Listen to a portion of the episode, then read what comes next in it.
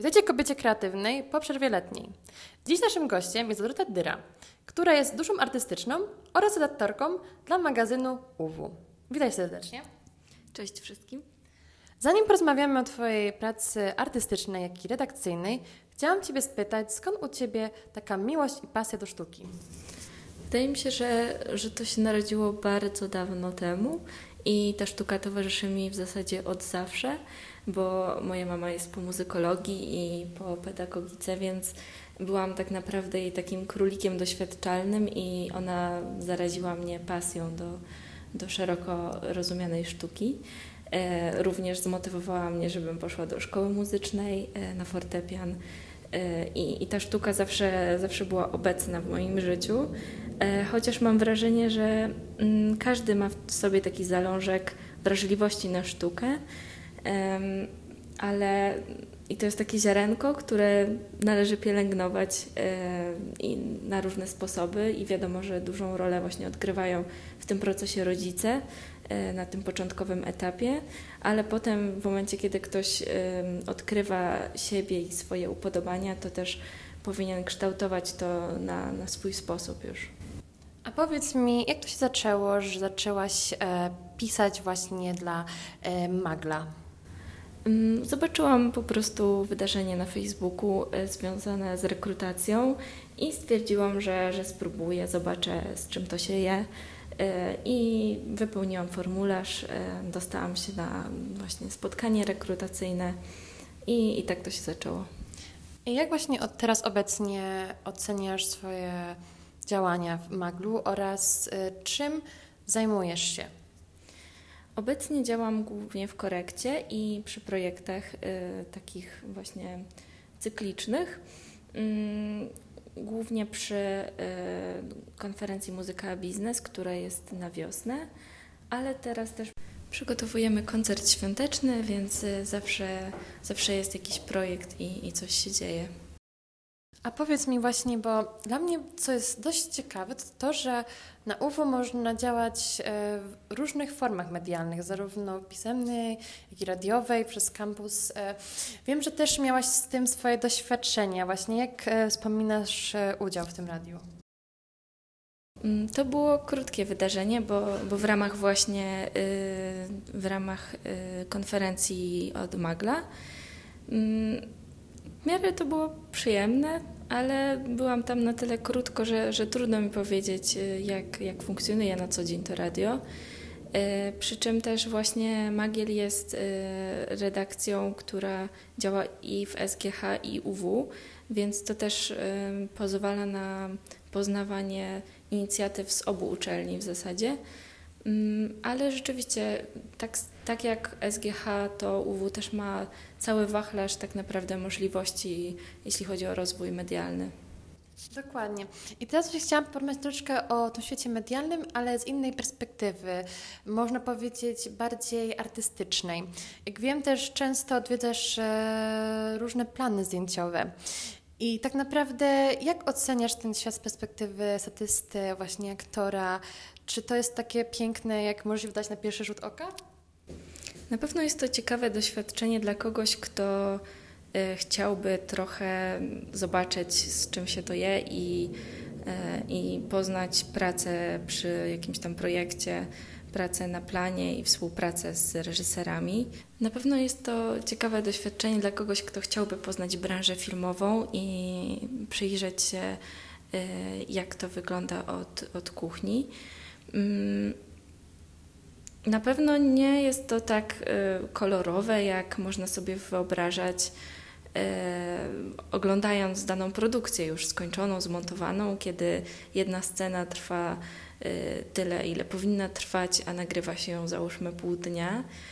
Jest to zajęcie zdecydowanie dla osób cierpliwych i wytrwałych, ale jeśli ktoś jest pasjonatem, to, to na pewno się w tym odnajdzie. Ja właśnie będąc na tych planach, skupiałam się na tym, żeby, żeby poznać tę atmosferę, żeby zobaczyć, w jaki sposób funkcjonuje ta struktura.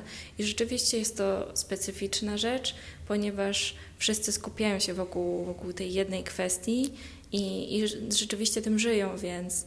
E, więc no dla pasjonata na pewno warto przejście na taki plan. A który plan zajęciowy do tej pory wspominasz najlepiej, który wydał Ci się najciekawszy? W zasadzie trudno mi powiedzieć, który jeden taki konkretnie.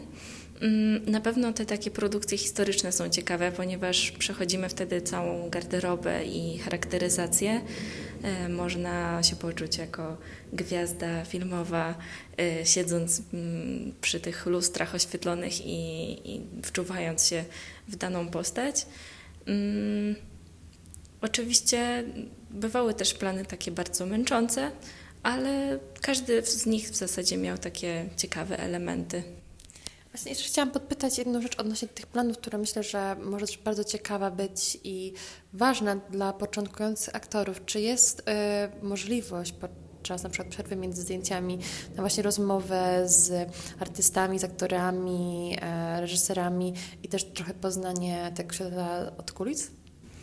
Na pewno y, bezpośredni kontakt jest z drugim reżyserem i to jest bardzo fajna zwykle współpraca. Y, z tym, że no, on nie ma szczególnie dużo czasu na rozmowy między ujęciami, no bo cały czas coś się dzieje.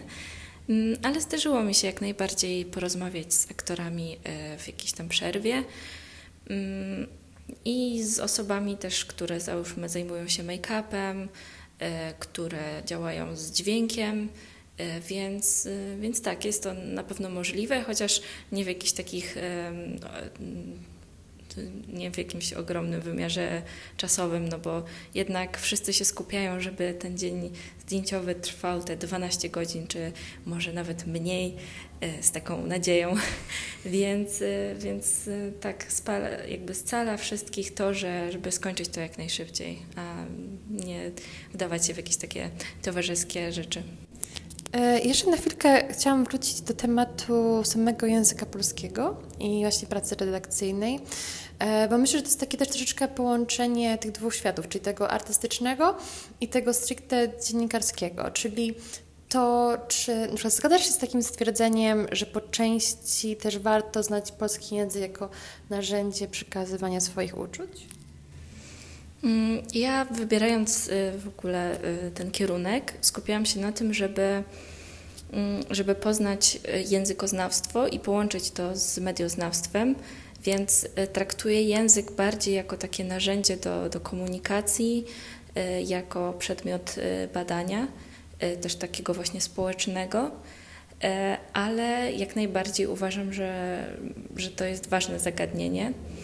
Z tym, że na pewno bardziej bym skupiała się na tym w momencie na przykład pisania jakiejś powieści, czy, czy analizowania jakiejś tam poezji, powiedzmy. E, to by było dla mnie bardziej w tym momencie mm, przedmiotem badań. Mm, ale tak, rzeczywiście język jest mm, bardzo obszernym narzędziem i może służyć do, do wielu rzeczy. Właśnie mówimy teraz troszeczkę też o studiowaniu. I jak wiemy, teraz e, weszło w życie nauczanie hybrydowe. Jak oceniasz właśnie z perspektywy jednego z no, większych uniwersytetów w Polsce właśnie działanie teraz tego typu nauczania studentów? Jak sama jako student odnajdujesz się w tej rzeczywistości?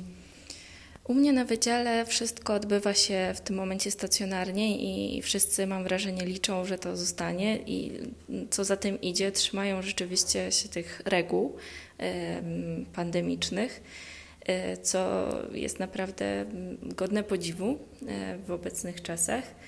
E, I aż mnie zaskakuje ta determinacja, ponieważ może niektórzy cenili sobie jednak brak dojazdów i, i tego typu kwestie, ale mm, jednak mam wrażenie, że mm, dla nich większą wartością jest jednak taka dyskusja na żywo, e, taki lepszy kontakt e, z danym wykładowcą, możliwość pogłębienia jakiejś tam refleksji, co, co nie jest możliwe w trybie zdalnym.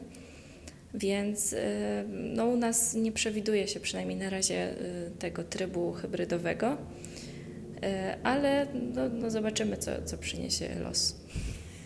To póki właśnie jesteśmy jeszcze stacjonarnie, to warto przede wszystkim zachęcać studentów na działanie poza zajęciami, właśnie odnośnie tych mediów, jak mówiłaś, Campus, Magiel, czy też UWTV. Ale chciałam też Cię zapytać, bo często wiele studentów się waha, czy, czy spróbować swoich sił właśnie mm, w takich typu organizacjach. E, więc co byś powiedziała na zachętę dla studentów, czy, czy UW, czy Kolegium Civitas, czy UPS, żeby właśnie zainteresować się um, tymi działalnościami poza zajęciami? Mm, na pewno to jest możliwość y, zdobycia nowych umiejętności właśnie w branży medialnej. Y, można też sobie to potem, wiadomo, wpisać w CV jako doświadczenie, bo to jest duże doświadczenie, ale też to dotyczy osób, które jednak większość swoich studiów do tej pory spędziły zdalnie, więc y, jest to na pewno y, duża okazja do, do integracji z innymi osobami, a tym bardziej osobami, które dzielą podobne zainteresowania, co jest jeszcze bardziej atrakcyjne. Mm, więc takie poczucie sprawczości i możliwości działania w obszarach e, akademickich są jak najbardziej na plus. Na koniec chciałam Cię jeszcze spytać, e, jaki obecnie obszar e, sztuki interesuje Ciebie, co byś obecnie pragnęła zgłębić lub zapoznać? Tak też, żeby może coś polecić, coś zaintrygować mm, naszych słuchaczy.